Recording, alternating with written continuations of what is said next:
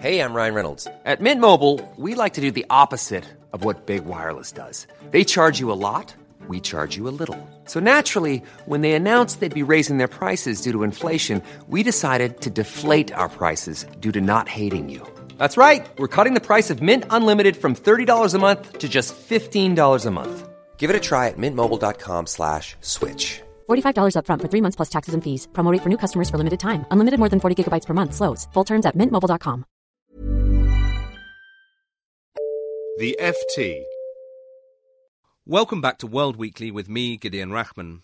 This week, David Cameron embarked on his first trip to America as British Prime Minister, and in some ways his timing couldn't have been worse. What should have been an opportunity to build his relationship with President Obama was overshadowed by the problems that BP, once known as British Petroleum, is having, both in capping the oil spill in the Gulf and now because of allegations that BP lobbied for the release of the Lockerbie bomber. We'll be talking about that Cameron trip to Washington in this week's podcast. We'll also hear a report from Helen Warrell, who's been speaking to the former Afghan Finance Minister, Dr. Ashraf Ghani, about aid distribution and corruption in Afghanistan. There's too many separate organizations. They're uncoordinated. They cannot be coordinated. The comparison is feudalism compared to, to centralized monarchy. We'll also be looking at Iran and just how close it is to the bomb. But first, let me turn to you, James Blitz. Thanks for joining us here in the FT studio. It's should have been a good time for Cameron to, to go to Washington. It's always something that, that uh, British Prime Ministers rather revel, but in fact, it was rather a, a, difficult visit in some ways, wasn't it? Yes, it was difficult. Uh, as you say, this should have been good, and there's a clear sense that the Obama administration does not want to make the same mistake with David Cameron that it did with Gordon Brown, which is really almost humiliating the British Prime Minister on his visits. Obama seemed to rather ignore Brown on, on the two visits that he made to the US during his tenure as Prime Minister. So there was a real sense of sort of wanting to have a good relationship, but the trouble is the whole question of BP and its role in the extradition of Abdel Ali Megrahi, uh, the Lockerbie bomber to Libya three years ago, really dominated the the visit. Let's get to that in a second, but I thought Cameron also said some quite interesting things about how he regarded the special relationship. He seemed to be, in a sense, trying to lower the stakes, trying to de dramatize it. Yes, that's right. I mean, this government has a much more pragmatic approach to foreign policy than we saw from the UK in the Labour years, particularly when Blair was Prime Minister.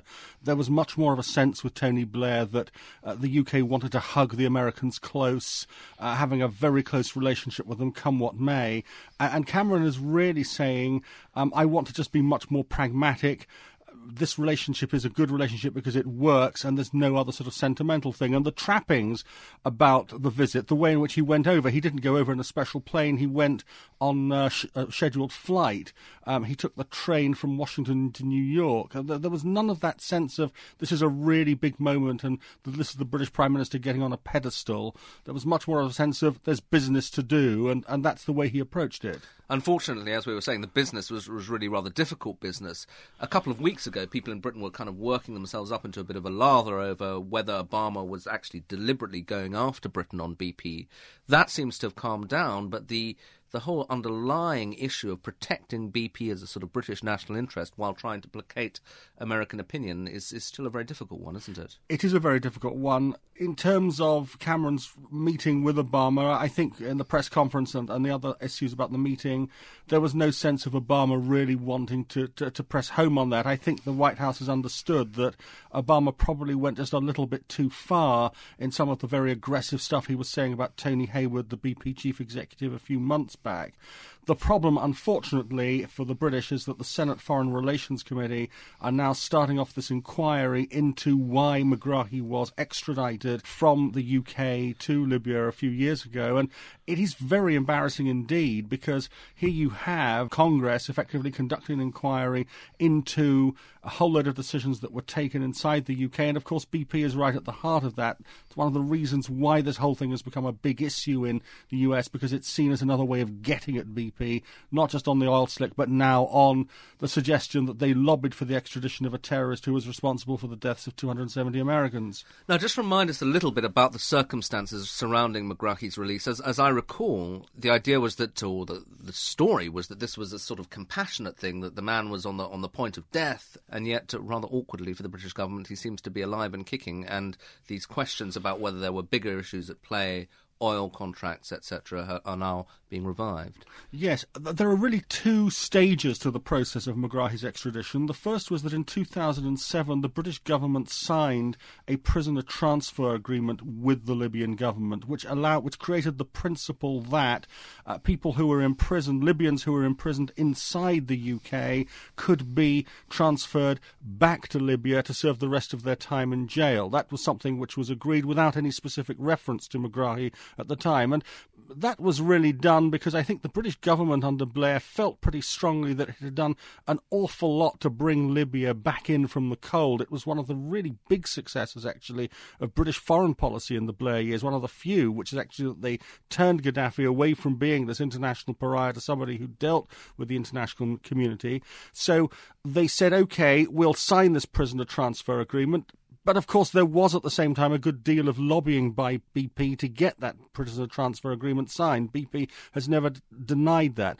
That was the first stage of the process. The second was then that the Scottish government uh, decided in late 2008 that it would extradite Megrahi to Libya simply on the basis of compassionate grounds. It took the view, wrongly of course, that he was a person uh, facing a terminal illness, had only a few months to live. It made that decision without any reference to business, the PTA, or anything else. It just went ahead and did it. But the combined effect of the two is, to, is to have created this enormous confusion about the extent to which his uh, his extradition was driven by business and political considerations rather than the considerations relating to his health.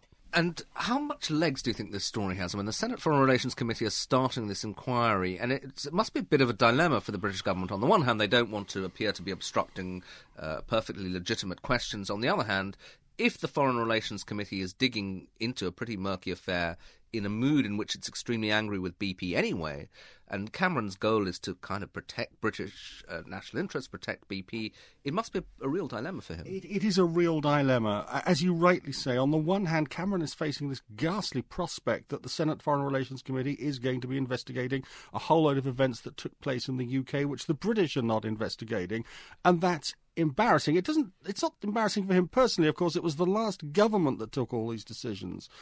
I think the problem for Cameron is that I think that in the time that he's come into government, and this is one of the considerations, he has seen how much time retrospective inquiries take up, how much they absorb the life of government.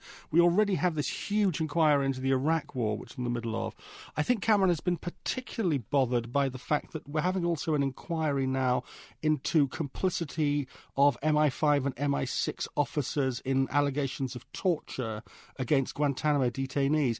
That also, as an inquiry, has taken up an enormous amount of internal effort in the, in the Whitehall system system. And so I think there is a sense that the UK really wants to try and resist having yet another inquiry on another issue relating to the last government. But I think it's going to be a very difficult line to hold. Okay, finally, you, you mentioned the Chilcot inquiry into Iraq, which is, as you say, absorbing a lot of time. It seems to have been trundling along for months now, but this week it kind of burst into life a bit with the testimony of Eliza Manningham Buller, who's the former head of MI5. What did she say, and why was it so so interesting and so significant? She said two things which kind of knew about before, but to actually hear the head of MI5 say them in a very forthright way was quite extraordinary. The first was that the advice that she gave to ministers at the time of 2002, when discussions were happening about a potential invasion of Iraq, was that Saddam basically posed no threat no terrorist threat to the international community. There was no link between him and the events of 9 11, no link between him and Al Qaeda. There was no way in which he would be able to diversify any kind of weaponry that he might acquire to terrorist groups quite extraordinary to hear that, given that this was exactly the opposite uh, argument that Tony Blair was not making. He was saying that Saddam posed all those threats. The second thing that she said was that the invasion of Iraq would trigger a huge wave of jihadism in the world, which would have very direct consequences for the UK. And she was exactly right about that. As she said, MI5, after the invasion in 2003, was swamped by uh, allegations of jihadism against a whole range of people, and that dominated her time. So to hear her say that, and said in the very forthright way she did, was a very powerful sense of how this inquiry is inevitably going to lead towards criticising the last government and Tony Blair in particular for the judgments that it made. When you hear a testimony like that, you can see that there was far more warning about the consequences of invasion and really the lack of any credibility for an invasion than perhaps we had thought at the time. James, thank you very much indeed. Let's move on to Afghanistan now. Earlier this week, representatives from 60 countries met in Kabul to discuss the future of the war. Helen Warrell's been investigating what came out of the meeting, so over to you, Helen. Thank you, Gideon. One of the key proposals to come out of the Kabul conference was that the Afghan government should take over responsibility for spending aid money itself, rather than funds being spent directly by Western civilian and military agencies. I spoke to Ashraf Ghani, former Afghan finance minister and presidential candidate, to find out why the current system of international aid distribution isn't working. There's too many separate organizations. They're uncoordinated. They cannot be coordinated.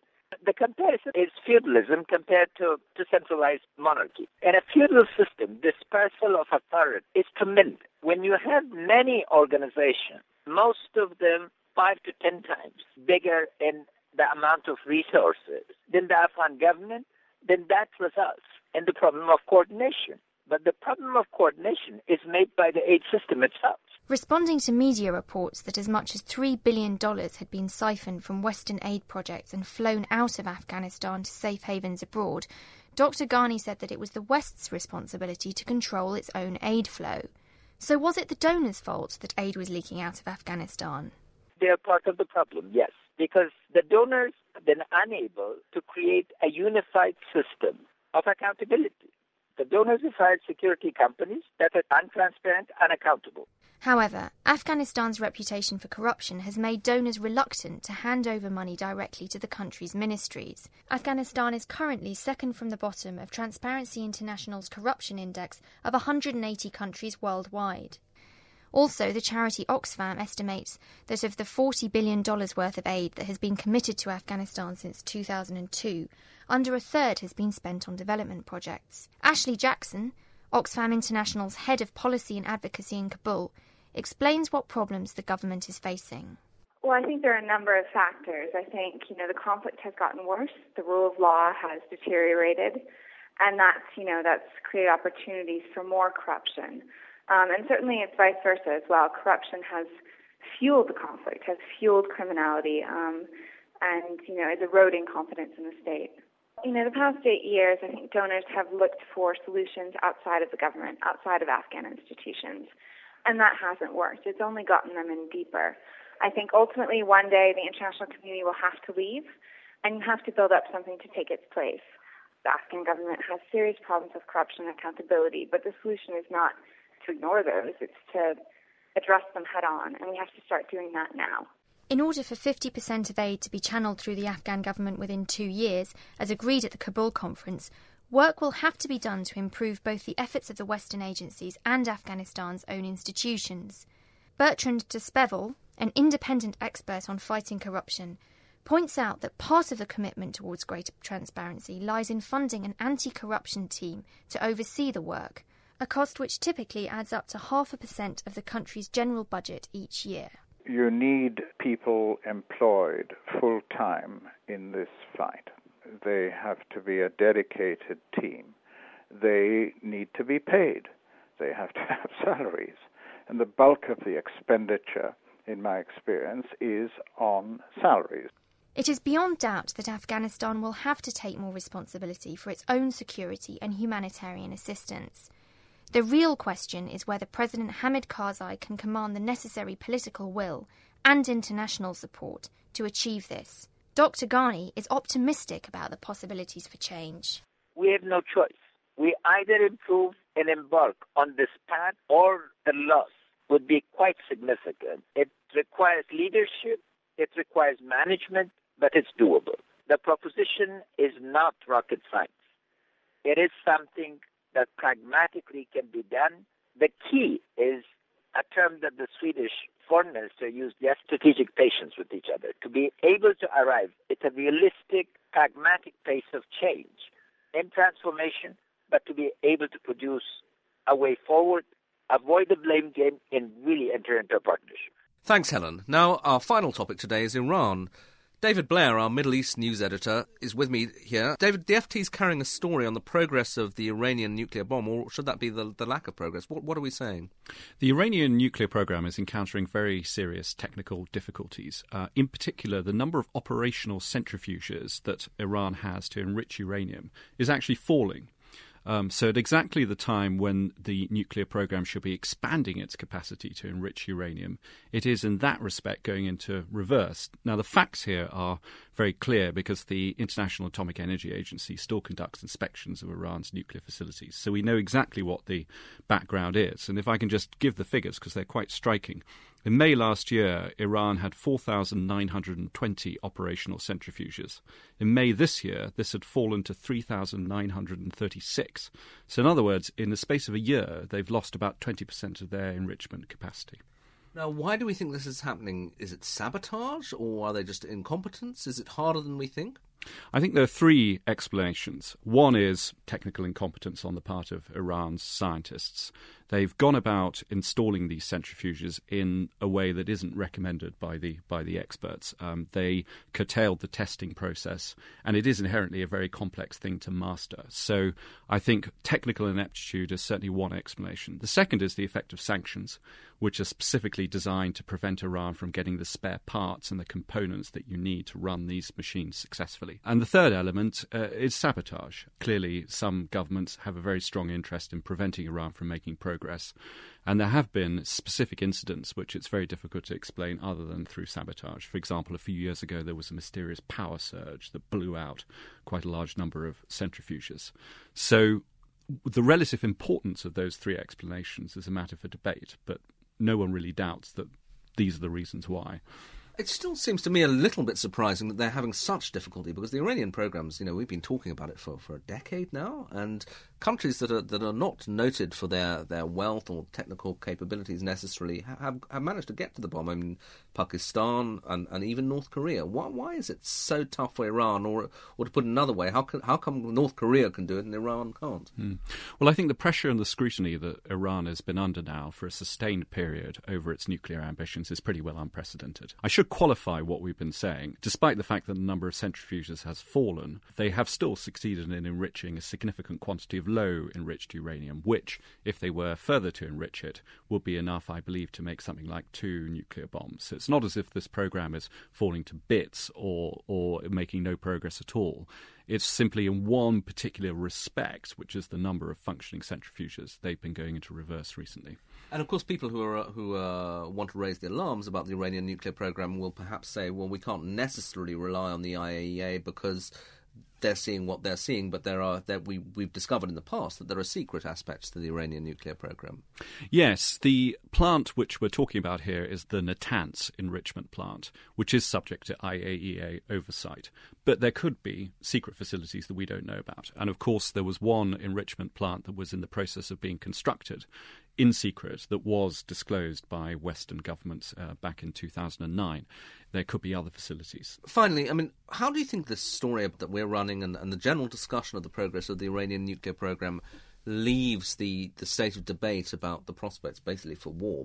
Well, I, I think there's one thing we can say with reasonable certainty, and that is that 2010 will not be the critical year when the Iran crisis peaks and is resolved one way or the other for some time, it, 2010 had actually been mentioned as being the moment of, of truth, but it probably won't be. I would imagine that perhaps next year probably won't be the crucial year either.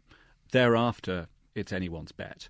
Um, I think the important thing to bear in mind is that everything that we say, everything that we've just discussed, is merely about timing. It's merely about when finally Iran reaches the crucial threshold. Uh, the world has to decide whether they're going to be allowed to cross it or not. That particular deadline may be further away than people thought, uh, but it's still approaching. David, thank you very much indeed. And thank you also to James Blitz for joining me here in the studio and to Helen Warrell for her report on Afghanistan. I'll be away over the next three weeks, but World Weekly will keep broadcasting, so please do tune in. World Weekly was produced by LJ Filotrani. For now, goodbye. For more downloads, go to ft.com forward slash podcasts. Hi, I'm Daniel, founder of Pretty Litter. Cats and cat owners deserve better than any old fashioned litter. That's why I teamed up with scientists and veterinarians to create Pretty Litter. Its innovative crystal formula has superior odor control and weighs up to 80% less than clay litter. Pretty Litter even monitors health by changing colors to help detect early signs of potential illness. It's the world's smartest kitty litter. Go to prettylitter.com and use code ACAST for 20% off your first order and a free cat toy. Terms and conditions apply. See site for details.